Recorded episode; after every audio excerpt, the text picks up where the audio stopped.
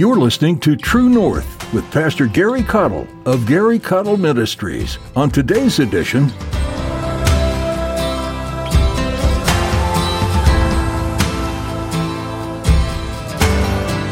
They hated me, and they're going to hate you too.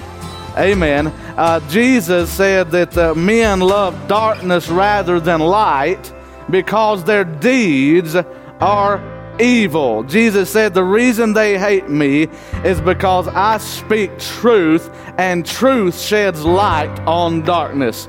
And men would rather hide in their darkness than be exposed and be converted and repent of their sins. no matter how many times we might read the warnings of Jesus regarding hatred from the world, we still get caught off guard at times. It's moments like these that we would do well to remember just why it is that such hatred is in the hearts of the lost. As Pastor Gary will remind you in his message today, this hatred comes from the desire to hide evil deeds rather than repent. In his study, you'll learn that it's because the light of Christ exposes said evil deeds. Many choose to stay in the dark at all cost. Now, here's Pastor Gary in 2 Timothy chapter 2 as he begins his message, Jailbreak Ministry. We love him because he first loved us. He's my first love because I was his first love. Amen. You say, I don't believe I was his first love. Well, think about this. He was as a lamb that was slain before the foundation of the world. God didn't just start loving you when you got in trouble. God is love.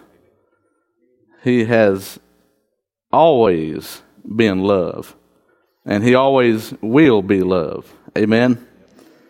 And I'm glad that He loves me not based upon my worthiness, but based upon His character, based upon His perfection. Amen. Think about how cruel a God He would be if He created us and then let us fall in sin and left us to our own demise and would not give us any remedy of hope. But that's not what we have. That's not who we serve. We serve a God that saves to the uttermost, to all that call upon His name. And I bless His name today. Amen. Well, it's preaching time. Turn to 2 Timothy chapter 2 and verse number 9. 2 Timothy chapter 2 and verse number 9, where the Bible says, Wherein I suffer trouble as an evildoer, even unto bonds. But watch your Bible. But the word of God is not bound. Here, Paul is talking to young Timothy about where the gospel has landed him, where his preaching ministry has landed him as a person. He said, I suffer trouble. Many men gave Paul the Apostle a lot of trouble, a lot of opposition, a lot of persecution for preaching the gospel of Jesus Christ. And he said he was treated as an evildoer. He didn't say he was an evildoer, but he was treated as one. Amen. And so he was paying the price of a criminal for doing nothing more and nothing less than declaring the eternal truths of God's Word. Today, many uh, around the world suffer that same fate. You don't have to look far, and you will find in third world countries and countries uh, with communist regimes that there are still martyrs even today that give their very life for doing nothing but following the Lord Jesus Christ in his teachings. This world has gone crazy. This world has gone mad. But Jesus warned us of this day and told us that even, uh, even then, he said, they hated me and they're going to hate you too. Amen. Uh, Jesus said that uh, men love darkness rather than light because their deeds are evil. Jesus said, The reason they hate me is because I speak truth, and truth sheds light on darkness. And men would rather hide in their darkness than be exposed and be converted and repent of their sins. And so Jesus died the death of a criminal on the cross, even though he knew no sin. And Paul here finds himself in prison, locked up behind bars, because he's preaching the gospel of Jesus Christ. Uh, but today I want to preach to you on the subject jailbreak ministry. Jailbreak ministry. I want you to notice here that even though Paul in his person was found behind bars, locked up in prison, he makes this conclusion, but the Word of God is not bound. I want to think today, now here in America, we are still blessed with religious freedoms, though they are slowly slipping away from us. Uh, but as of right now, uh, we can preach the gospel, and I don't have to fear our government coming in and locking me up and shutting our church down because God has blessed us with religious freedom. But I want to tell you what kind of prison America is in today. We may not be in a physical prison, but many Christians today find themselves in a mental prison. That is, Satan has set up strongholds in the minds of men, women, boys, and girls who profess the name of Christ, but who literally fear to speak up for Jesus in public. And they are in, by their very uh, own attitude and by their very own actions or lack of, they find themselves in a mental prison. Many find themselves in an emotional prison. They allow their emotions to lead them rather than allowing the Word of God to lead them. Many are in a relational prison. That is, someone may be in a uh, situation where you are being abused uh, and you are being harmed and you feel trapped uh, and you find no way out and you are in a relationship prison. Some people have other circumstances that they feel like have imprisoned them to circumstances beyond their control to change.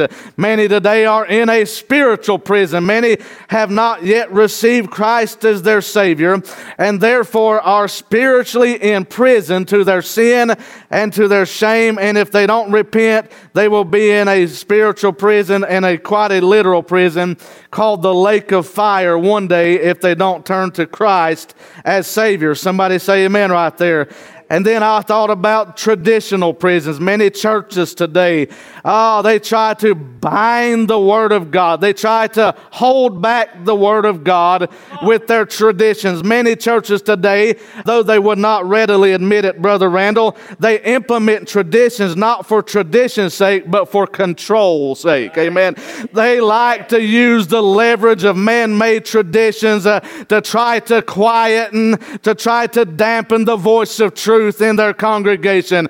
And Lord, help us if some preacher cuts loose uh, and preaches a truth that sheds light on their wicked hearts uh, and calls them to repentance. But God, help us today to have a jailbreak ministry. God, help us today to preach a truth that reaches beyond the prison walls uh, that men may try to build up around us uh, to cause us to be quiet. Amen. Uh, and I got news for you. So help me, God. Uh, if the Holy Holy Ghost will keep helping me. Uh, I have no intentions of shutting up or bowing down because men don't like this kind of preaching. If anything, God needs to free the preachers today uh, in our pulpits of all these prisons that have got them bound down, uh, all these prisons that have ch- shaped and molded them into the likeness of some man made religious image. Amen. And it's time that we get into jailbreak ministry. Amen. It's time that we begin to declare the Word of God such a way that it don't matter what kind of prison you put us in, uh, that the Word of God is still going to go forth. Somebody say amen right there. I'm telling you about jailbreak uh, ministry this morning. I'm not interested uh, in the bondage of men. Amen. Uh, now, the good news about jailbreak ministry is no matter the external surroundings, uh, the internal struggles, uh, or the personal sacrifices we may face for spreading the gospel of Jesus Christ. Uh, the word of God is not, nor ever shall be bound by men or even fallen angels, feeble attempts uh, to shut it up. Amen. I, I'm telling you, if you'll study church history, you'll discover and you'll find out that the more they persecuted it, the more the church grew. Amen. Uh, the more they tried to shut it down, the more the good Holy Ghost of God uh, would amplify the preaching and the teaching of the word. Uh, and they may put Paul in prison, but they can't put his writings in prison. Uh, and they took his writings from the jail. Uh, and we have about, I guess, about over half the New Testament written by the Apostle Paul, much portions of which were written while he was in prison. And today I'm preaching unto you a gospel largely because there was a man who realized they might put my body in prison, but they'll never put my spirit in prison. They'll never put my passion in prison. They'll never put my call in prison. Amen. And I will preach the gospel if I pre- have to preach my very last breath from right down here in the dungeon. But the gospel will be preached. Amen. Oh, we need a jailbreak ministry today. We need the kind of preaching that says, forget what men have said. Uh, in fact, we have subscribed to men's ideas long enough, and the church has suffered enough because men's quote unquote bright ideas. Oh, we've listened to the professionals. We've listened to those that are polished and well educated, and we've implemented their programs and their ideas, and it has yielded nothing but death. It has yielded nothing but traditions of men. Amen. We don't we don't even baptize as many today in our Southern Baptist churches as we did years ago. If anything, the church should be on the move. If anything, the church should be growing. But what has happened to the church? Here's what's happened to the church. We have sought sought rather than a jailbreak ministry, we have sought a preacher break ministry. We have sought to, pre- uh, to break the preacher down. We have sought to shut the preacher up. We have sought, uh, we have had itching ears uh, uh, looking for pastors and preachers that tell us what we want to hear instead of what we need to hear. but I pray that God sends a revival of preaching that gets up and declares and breaks out of the prisons that men have put them around and is willing to pay whatever price it takes uh, that the gospel of Jesus Christ would go forth today. Jailbreak ministry. The first thing you need to know about this jailbreak ministry is number one, the Word of God enables enduring grace. You say, preacher, we get to preaching like that too much, uh, and, and we might get persecuted. I'm counting on it. Amen. I'm counting on it. That's right. Preacher, if you get too loud and, and rambunctious, you might embarrass us. We, uh, I like a more polished preacher. Uh, well, uh, you got the wrong guy. Can I get an amen? Uh, I'm telling you, we need a red hot, Holy Ghost filled, sin declaring, uh, Savior worshiping preaching. Amen. Uh, we need the kind of preaching that'll usher in a revival, that'll shake communities, and amen, break down strongholds that will shut the liquor house down. Amen. Uh, we need the kind of revivals that'll come back into town and shut the casinos down uh, because people are fearing God more than they're fearing man. Uh, oh, God, send us the kind of revival where the Word of God enables us to endure whatever persecution comes our way. In our text, 2 Timothy 2, verse 1 through 3, he said, Thou therefore, my son, be strong in the grace that is in Christ Jesus, and the things that thou hast heard of me among many witnesses. The same commit thou to faithful men uh, who shall be able to teach others also. And listen what it says next. Thou therefore endure hardness uh, as a good soldier of Jesus Christ. Notice what he's saying. I, I can't help but say this, but many advisors would advise uh, the modern pastor to take the path of least resistance. They would advise us to avoid hardship. But look what consolation Paul gives the young preacher. Amen. He doesn't say to look for the path of least resistance. He doesn't say it'll be okay if you dodge the issue. He didn't say it'll be okay if you try to skirt around and avoid persecution. He said, Boy, what you're going to have to do is get some endurance in you. Amen. Because the gospel's not going to change just because it's going to get hard for you. And uh, may God help the church today to break out of these mental prisons prisons that have kept us uh, from speaking up for Jesus. We're afraid to be talked about. We're afraid to be persecuted. Oh, but God give us a prison break ministry where the word of God breaks out on this generation again. Amen. Uh, the same word we are commissioned to preach is the same word that enables us to preach it. Amen. Uh, God will not put on you something that He and you can't handle together. Can I get an amen? Uh, oh, if He called you to it, He'll see you through it. So speak up for Jesus. Paul said, I am not ashamed of the gospel of Christ, for it is the power of God. And that's where the churches are at today. We have no power because we're embarrassed to name the name of Christ. Uh, but the moment we forget what men say and get some boldness about us, there'll be power again. Uh, there'll be power to preach and there'll be power to win souls. Uh, God, give us a jailbreak ministry today. Oh, God's word will out endure the enemy's attacks. Amen. It's not you that can hold up under pressure. It's the word of God in you that'll hold up to the pressure. Listen to this wonderful poem uh, attributed to Mr. John Clifford. He wrote about the anvil of God's word. And listen what he said. Last eve, I paused beside the blacksmith's door and heard the anvil ring the vesper chime. Then looking in, I saw upon the floor old hammers worn with beating years of time. How many anvils have you had, said I, to wear and batter all these hammers so? Just one, said he. And then with twinkling eye, the anvil wears the hammers out, you know.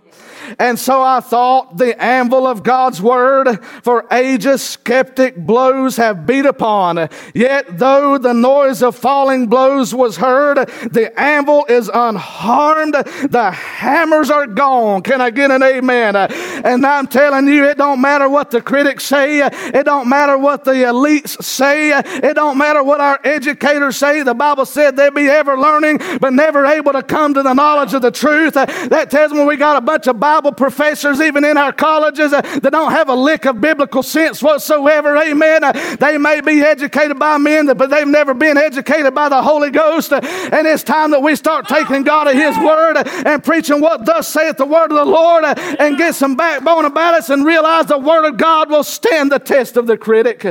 Amen. We don't answer to critics here, we answer to Christ. Amen. We answer to the word of God.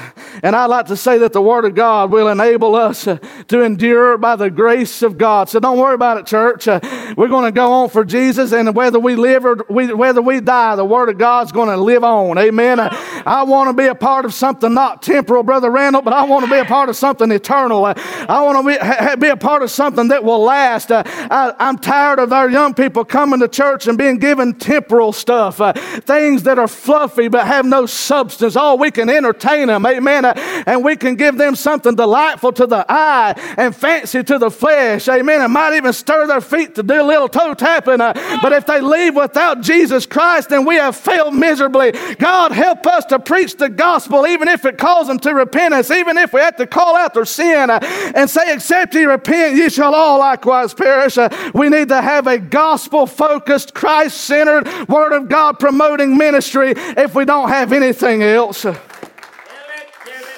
Amen. The Word of God will enable us to endure. Number two, I'd like to say this the Word of God explains the rules of engagement. Woo, I like this one. Verse 4 No man that warreth entangleth himself with the affairs of this life, that he may please him who hath chosen him to be a soldier. The first thing you need to know about the rules of engagement is you need to live for the book. Amen. Know who your master is. Know who has called you. Know whose authority you are operating in. We do not answer to men, we answer to the book, the Word of God. Verse 5 And if a man also strive for masteries, Yet is he not crowned except he strive. What's the next word? Lawfully. Not only do we need to uh, do this for the book, but we need to be in the book. Can I get an amen? if it violates scripture, it offends a holy God. And God help us at the churches and the deacons and the preachers and the laymen all over America that have the attitude, well, I don't care what the Bible says, we got to do it this way. Let's just stop right there for a minute and, and let's just address that for a minute. You don't care what the Bible says? Okay, then shut your church down and call it the Moose Lodge, but it ain't a church of the living God. Amen. The minute you violate this book is the minute you abandon the truth of this book. And we cannot say that we love the Bible and yet forsake its principles. Amen. God give us a jailbreak ministry that breaks out of these mentalities. Uh, you got to live for the book. You got to be in the book. Look at verse 6. The husbandman that laboreth uh, must be first partaker of the fruits. Uh, amen. Uh, in other words, if you're going to enjoy the fruit, you're going to have to put in the labor. Amen. And so you got to do it by the book, for the book, in the book, and by the book. God's work done God's way will never lack God's supply or never lack God's power and never lack God's favor. Amen. But the very second you abandon the principles of this book uh, to try to gr- draw a crowd, you'll draw a crowd all right, but there'll be twice as twice as much the child of hell as yourself. Amen. Oh God, help us to preach the book no matter who it draws or who it repels. Can I get an amen? Yeah. That's exactly right. Amen. We're excited at the uh, prospects of the church continuing to grow, but I got news for you. It might drop before it grows. Amen. I'm not here to run anybody off. I don't have to run nobody off. You preach enough of this word, somebody will get mad and they'll leave and they'll never come back. Amen. Amen. That's exactly right. And I honestly, I care for your soul, but I don't care for church membership if you have that kind of attitude. Amen. Because we must adhere to the Word of God at all cost. And the word explains to us these rules of engagement. Notice that if the soldier, if the competitor, if the farmer, or anyone else for that matter seeks their reward, then all must obey the rules of engagement spelled out for them in the Word of God. So we live for the Word. We live in the Word. We live by the Word if we're going to get the Word's results. You say, well, preacher, what does the word, what, what results will that have? Well, let's just see what God says about the results of his word, shall we? We can go to Isaiah 55 and 11, and it says, So shall my word be that goeth forth out of my mouth, uh, not your mouth or somebody else's mouth, but God's mouth. Uh, it shall not return unto me void, you might say empty handed, uh, but it shall accomplish that which I please please, uh, and it shall prosper in the thing whereto I sent it. Uh, if you want church growth, you're going to have to study the Bible and figure out how God grows His church. Amen. Uh, if you want to see an explosion of evangelism, you're going to have to figure out what the Bible has to say about that. Amen. And too many of us have too many ideas that are far removed from this precious old book. But might I say this that the Word of God gets results. Amen. If you don't believe me, you need to look no further than my own personal personal testimony.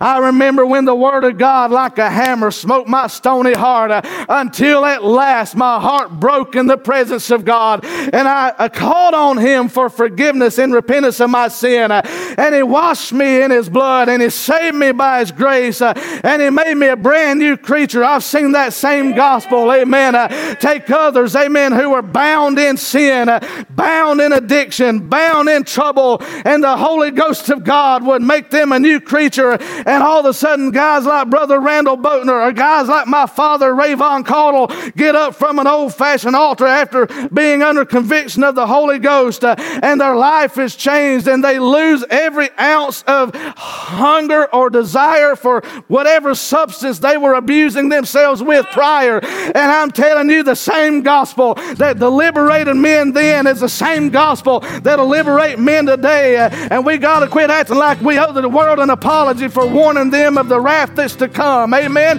If anything, we should apologize to them for not warning them of the wrath that's to come.